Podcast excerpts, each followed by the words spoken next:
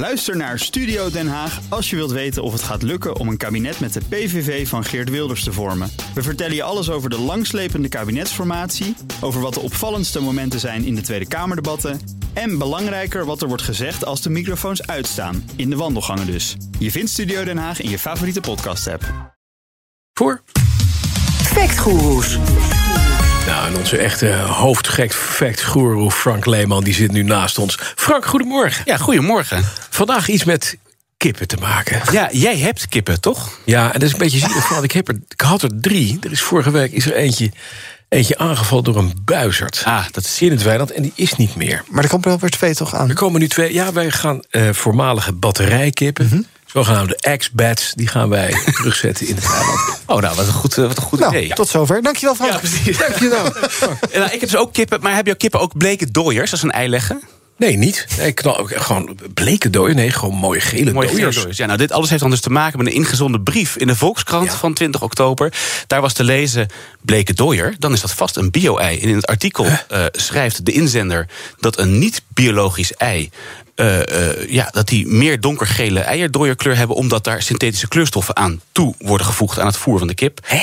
Ja, en, nou, en vooral omdat ik mijn eigen kippen geen supplementen geef, maar ze toch ook inderdaad een mooie donkergele dooier hebben, vroeg ik me af: klopt dit wel? Eng verhaal. Wa- waarom zou je een dooier kunstmatig donkerder willen maken? Nou ja, een van de redenen eh, geeft Thea van Niekerk, senior wetenschappelijk onderzoeker bij Wageningen Livestock Research. Met name de export naar Duitsland. Daar wordt wat kleurstof aan het voer toegevoegd, zodat die dooiers wat donkerder worden, omdat de Duitse afnemers dat graag hebben. Ja, dus de Duitse afnemers hebben dat dus graag. En een van de redenen zou zijn omdat men denkt dat een donkergele dooier een gezonde kip betekent. Dat is overigens niet zo. Eh, maar er is ook nog een andere reden, eh, reden, zo vertelt Werner Buk van de Algemene Nederlandse Vereniging van Eierhandelaren en Eiproductfabrikanten, Ja. de ANEVI. Dat werd met name toegepast om voor bepaalde industrieën die hun product dan eh, minder oranje hoefden te maken.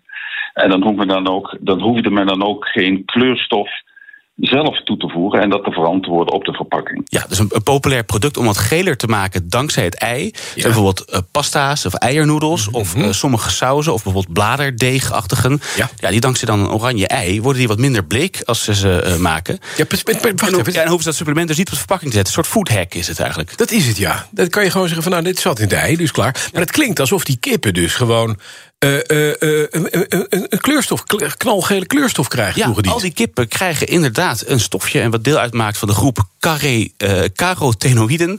En daar kan je, dat kan je synthetisch maken of natuurlijk.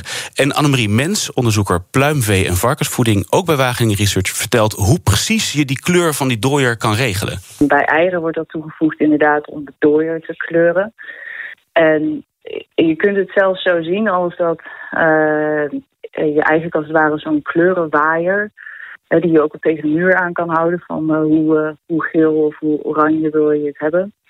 Eh, dat kun je er langs leggen en dan zelf bepalen van oké, zo moet die dooier gekleurd worden. We kunnen dus bij elk WK of EK voortaan bepalen hoe oranje we de eierdooier gooier of zo, ja. En ik dacht eerst nog van, ja, leuk die waaier. Maar die waaier die bestaat dus echt. Als je naar de voedselfabrikanten gaat, dan kan je die waaier gewoon eh, krijgen. Zoals je in de, in de karwei met zo'n waaier met, zo'n- kleuren met zo'n, staat. eh, met zo'n Bizar. muurverfding. Ja, nou, ik dacht eerst. even- en, eh, eh, het is wel zo overigens dat die regelgeving rondom sommige van die synthetische stoffen. die is aan het veranderen. Hier nogmaals de heer Buk van de ANIVI. In het verleden, om de dooier meer oranje te maken, werd er een bepaald additief aan het veevoer toegevoegd. Allemaal conform de EU-regelgeving. En eh, er is een EFSA-rapport, dus de Europese Voedselautoriteit, is er geweest in 2019.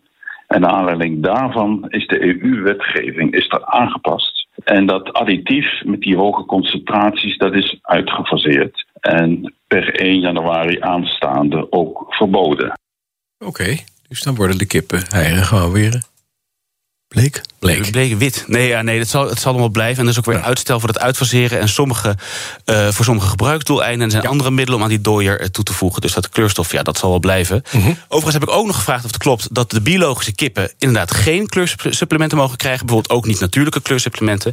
En ook dat deel van de uitspraak klopt, beaamt Thea van Niekerk. Nou, bij bio-eieren is over het algemeen eh, verboden om toevoegingen te doen. En dus ook dat soort kleurstoffen. En daar wordt dan verder niet zoveel onderscheid gemaakt hoe eh, schadelijk of gezond of wat dan ook die toevoeging is. Toch, Frank? Ik, wij hebben kippen, hè? Dat, nou, dat zijn par excellence biokippen, zou ik bijna willen zeggen. Die zijn, dat zijn, wij hebben de meest luxueuze kippen van heel Gelderland, denk ik, durf ik bijna te zeggen. En die maken mooie donkergele dooiers. Hoe kan het dan dat die biokip een bleke dooier heeft... en jou en mijn scharrelkippen buiten van die mooie donkergele dooiers hebben? Nou goed, ik heb dat gevraagd aan Annemarie Mens van de Weur. Eh, hoe dat inderdaad kan. Nou ja, en zij vroeg eigenlijk heel simpel: geef je je kippen ook biologisch voer? Toen zei ik, nou nee, ja, ik koop eigenlijk alles bio... maar bij, bij kippenvoer heb ik de grens getrokken. Die krijgen gewoon normaal voer.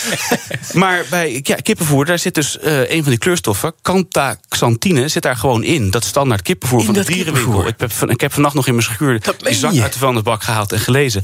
Zit er inderdaad in, dus ik geef ze al jaren ook dat supplement... eh, zonder dat ik dat wist. Dus Dus jij dat- waarschijnlijk ook. Ja, ik dus ook, want ik haal het ook inderdaad bij de, grote, de groothandel eh, eh, kippen, kippenkoningen. Ja, precies. Jeetje zeg. Dat betekent ook dat de schapenkeutels daardoor donker worden waarschijnlijk. Want die krijgen weer ook waarschijnlijk additieven die ze... Ja, en, die vogel, en die vogel ook die een kip gevreten heeft.